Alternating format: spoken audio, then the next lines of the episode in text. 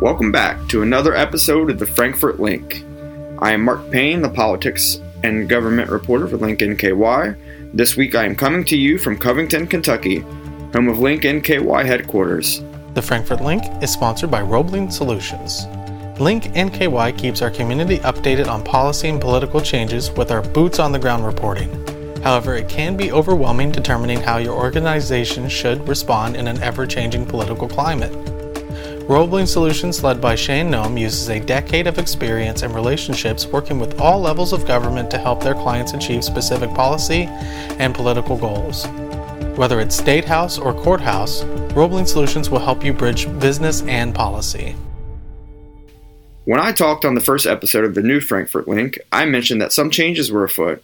One of those changes mentioned is that we won't just talk about Frankfort, we will talk about politics in Northern Kentucky. That means sometimes we will be keeping an eye on our U.S. Senators, Rand Paul and Mitch McConnell, and Northern Kentucky's Representative Thomas Massie. This week, we take a look at our nation's capital and the new Congress, specifically Massie's new committee roles in the House. Known for his no votes on legislation, Thomas Massie, who represents the 4th Congressional District, that includes Northern Kentucky, has recently been named to two powerful committees in the new Republican majority in the U.S. House. After Republicans gained control of the House in the 2022 midterms, they spent the early part of the year negotiating for Rep. Representative Kevin McCarthy, a Republican from California, as the new Speaker of the House. Representative McCarthy named Massie to the powerful Rules Committee and the new Judiciary Select Subcommittee on the Weaponization of the Federal Government.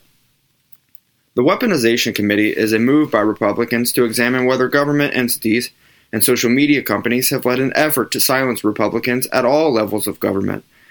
But the Rules Committee is where Representative Massie can hold significant sway. Every bill that comes out of committee goes through the Rules Committee before it heads to the House floor for a vote. The committee determines the rules of debate, the timing of the vote, and whether amendments will be allowed and which ones. I talked with Representative Massie this week about his new roles and his goals while serving on the committees. So you've been named to two committees um, recently. Uh, let's first talk about the new House Judiciary Select Subcommittee on the Weaponization of the Federal Government. Um, is there anything in particular in particular that you plan on looking into while serving on that committee? Um, uh, I'll give you some examples, but I want to first start out by saying we have broad authority to go just about anywhere with our charter, which is to look for uh, acts of the government that suppress the civil liberties of Americans. And we're, and we're not limited to any one uh, three letter agency. Uh, a few examples of where we might start uh, the uh, the FBI or DOJ communicating with social media companies and suggesting which accounts needed to be uh, canceled or squelched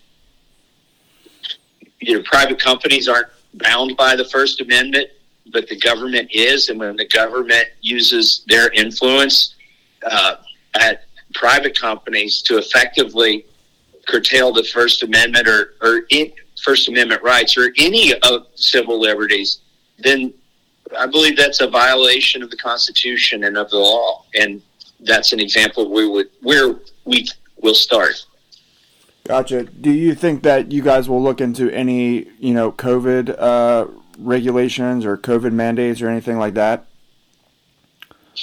Um, well, I have evidence of the CDC lying to me, and there are areas where religious freedoms were infringed upon in the federal government uh, in the in the name of COVID vaccine mandates. Uh, we could certainly go there. I would I would make this distinction though, and I think this is important. And when I say this, keep in mind I'm just one voice on the committee, but I think we're not looking for incompetence. We are we are looking for malfeasance. Uh, so, what do I mean by that? Uh, I'm not interested in using this committee to figure out why the DOJ didn't uh, announce or, or look into the documents, the, the classified documents that uh, Biden was found with. That's that to me, that's not weaponization of the federal government against the people. Mm-hmm. and so I think I think it's important to give. I'm, I don't want to litigate the last election. Uh, so I think it's important to give examples of, of places of things that aren't sort of in the purview in as I understand it. There may be other members of the committee who want to go there, but I'm not one of them. I'm more concerned about infringement of civil liberties. That's civilians, not politicians.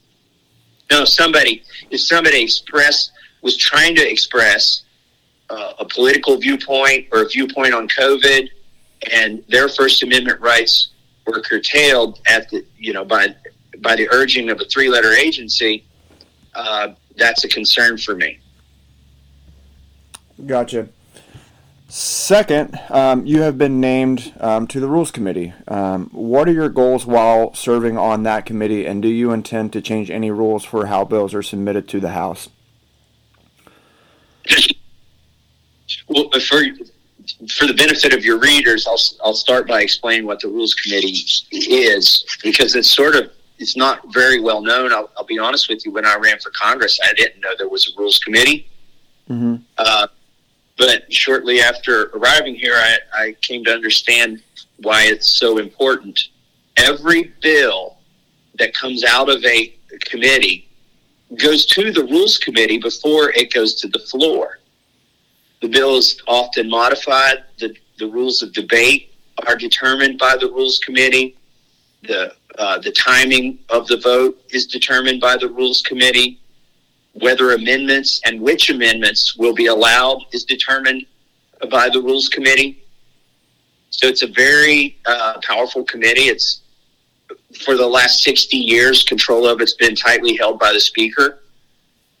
And uh, it's sort of understood that your appointment until this until this Congress, it's been understood that your appointment to the Rules Committee is contingent upon you uh, being effectively a, a, rubber stamp for whatever the speaker wants on any given day. And so, let me let me again with the other committee. I think it's important to tell you what uh, what's not what I what's not in my mission. What's not in my mission is is to imprint my ideology on a bill when it goes through the rules committee. For instance, I'll probably be voting uh, for rules for bills. Well, I'll certainly be voting for rules for bills that I intend to vote against legislatively when they come to the floor. Gotcha. It, it, there's a technical. I need to make a technical distinction in that sentence. Um, I will be voting for the rule when it comes to the floor because every rules I'm going to be voting twice on every rule. Once in the rules committee to get it out of the committee, and once when it gets to the floor. And then there's a vote on the legislation after the vote on the rule on the floor. I don't intend to vote against the rule on the floor, but I may be voting against legislation on the floor. For the for the uh, for my constituents, I think what's important for them to know is the the rules committee is the arbiter of whether you, members of Congress get time to read the bills the Rules Committee is the arbiter of whether uh, five bills are going to get combined into one vote or whether we get separate votes on those distinct topics. And these are the fact that those things haven't been enforced have been grievances of mine for 10 years. And uh, so I am very excited to be in a position where we can make the process work better and the irony is, the Democrats know that we are uh, making the process work better for the entire institution, not just for Republicans. So, you've mentioned on some of your no votes that you voted no on them because you haven't had time to vote or there's been a lot of other yep. things added to some of these bills and it sounds like you know that that's potentially one of your goals in the rules committee is to potentially explore changing, you know, some of those things. Do you think that that's feasible? Oh yes, um, it's you know, as a condition of joining the rules committee, uh, I made these concerns known. Like I don't want to put myself in a situation where people think I'm acting or. Um, disingenuously. So I I told the chairman of the Rules Committee and the Speaker of the House that there's certain things that I can't vote for in this committee. For instance, one very specific example, I co-sponsored a War Powers Act resolution with Ro Khanna, a Democrat on the other side of the aisle. Uh, by law, Congress had to vote on it within a certain number of days.